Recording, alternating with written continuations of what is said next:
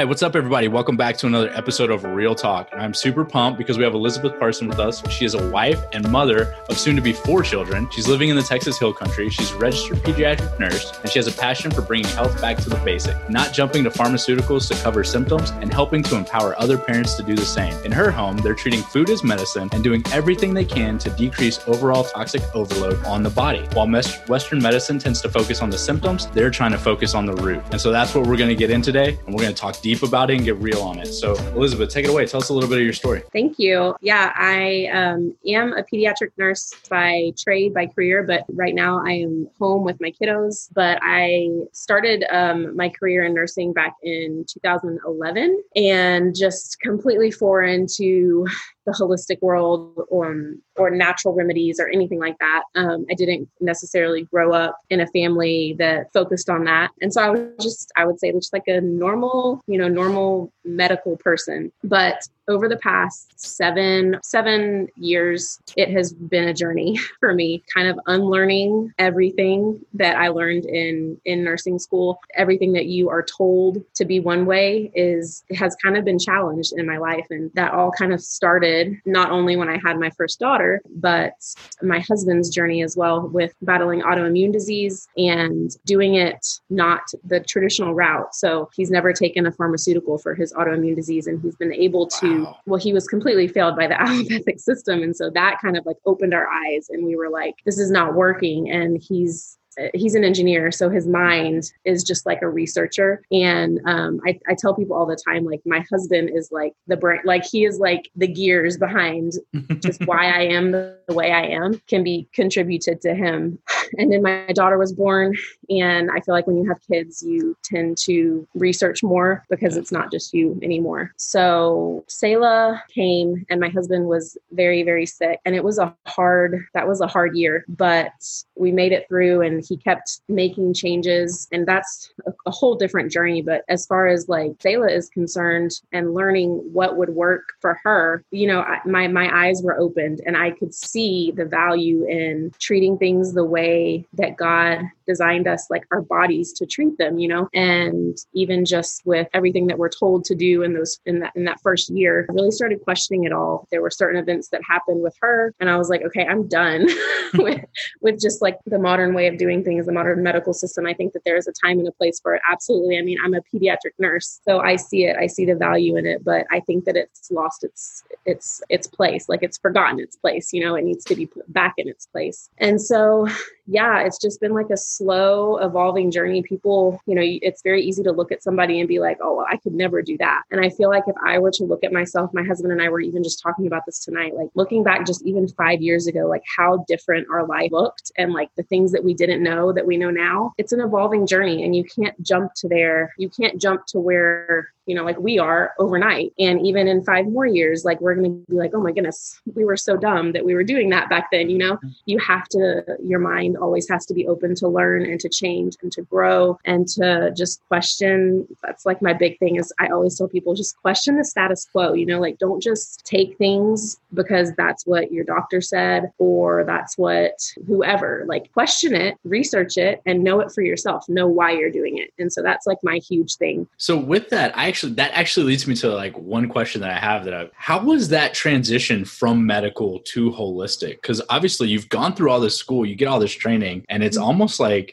you're hitting a reset button. What was that like mentally for you? You feel a little bit like a hypocrite, and I feel like over the years that really wore on me. But when I like officially stepped away to to be home full time, I was really at the end of my just tolerance for it. You really do. You feel because you go to work and everything that you do at work is is kind of completely opposite of what you believe like or, or what you would do with your own child you know there there are a time and a place for for like i said for modern medicine but it was it was an interesting change. It didn't it didn't really bother me at first because i was just so new and learning so much. And i, I was always like the girl that did not you know decline the flu shot. And like that was just kind of like you know like you just kind of accept it and that's who you are. And people can think you're weird. And I really didn't relate to a lot of people um, in my profession, especially.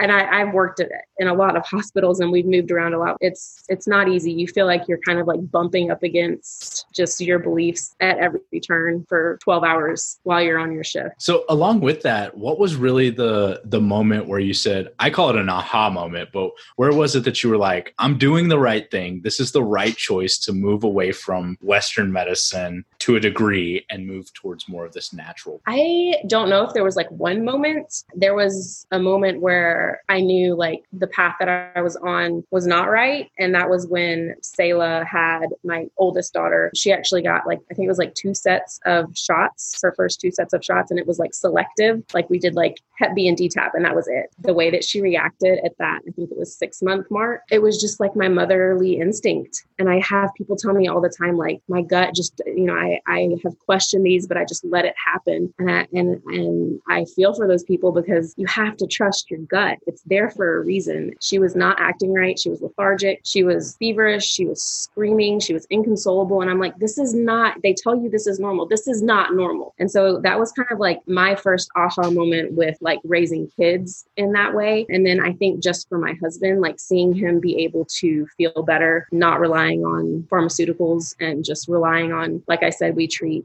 we treat food as medicine. Just seeing him be able to get better, and it's been it's kind of a roller coaster. I'm not sure if you know anybody with autoimmune disease, but it's obviously becoming more prevalent. Seeing him be able to to manage that kind of a testament to this lifestyle for sure. It's infuriating, like the cognitive dissonance that is present in m- the medical system for people just to not be able to open their eyes and see. Like I've seen patients come in like less than six hours after a round of immunizations and distinctly, I will say, this patient got these shots this morning and now they're seizing and the doctor just dismisses it. And I'm like, this is insanity. Yeah. So it really, it is really infuriating and um, wearing, like I said. Um, and I think that's kind of the part that I like the most about your page and everything that you're doing, right? Because that question the status quo, because we've almost, we've lost this sense of question. And I think COVID is a perfect testament to that, right? Like mm-hmm. wear your mask, do this, like this is the only way to stop it. This is the only, like, I'm like, well, but also we know vitamin D is really good for you. So, kind of to that point, though, how can people start kind of looking at this and questioning it because there's so much information out there? Where's like a good neutral place for people to kind of start that journey? I mean, for me and my husband, it's been we really are just trying to take it back to the basics and God's design for health. It's it's very simple for us, but that's like I said, it's been almost decade journey. You know, just be a researcher, become a researcher because when you become a researcher, you become confident, and confidence is absolutely everything. If you go to your doctor's office and they say they come in and they, and they don't ask, they just come in and they say, "Hey, uh, Sally's getting this, this, this, this, and this today," and then they walk out and and you're just like, okay, but like if you've done your homework before, if you've you know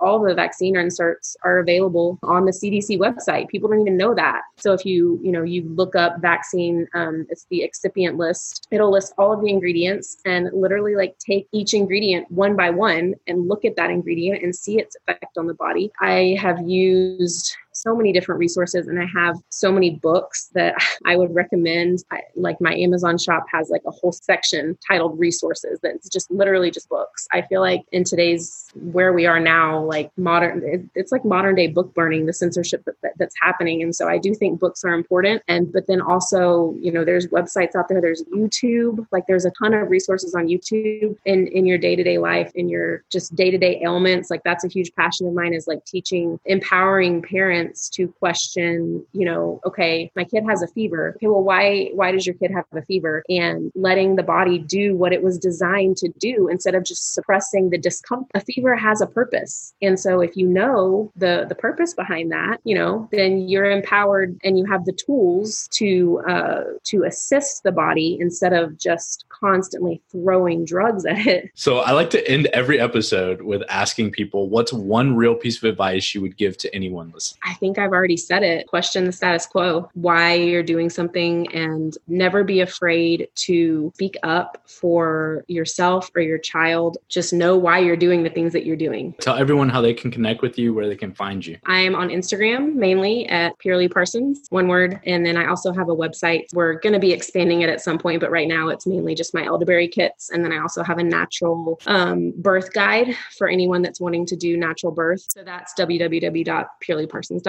I love it. We will link all of that up. And Elizabeth, thank you so much for coming on and keeping it real. Absolutely. Thanks for having me. All right, that's a wrap. So if you liked it, be sure to subscribe, rate, and review wherever you listened at. And as always, thanks for listening. Keep it real.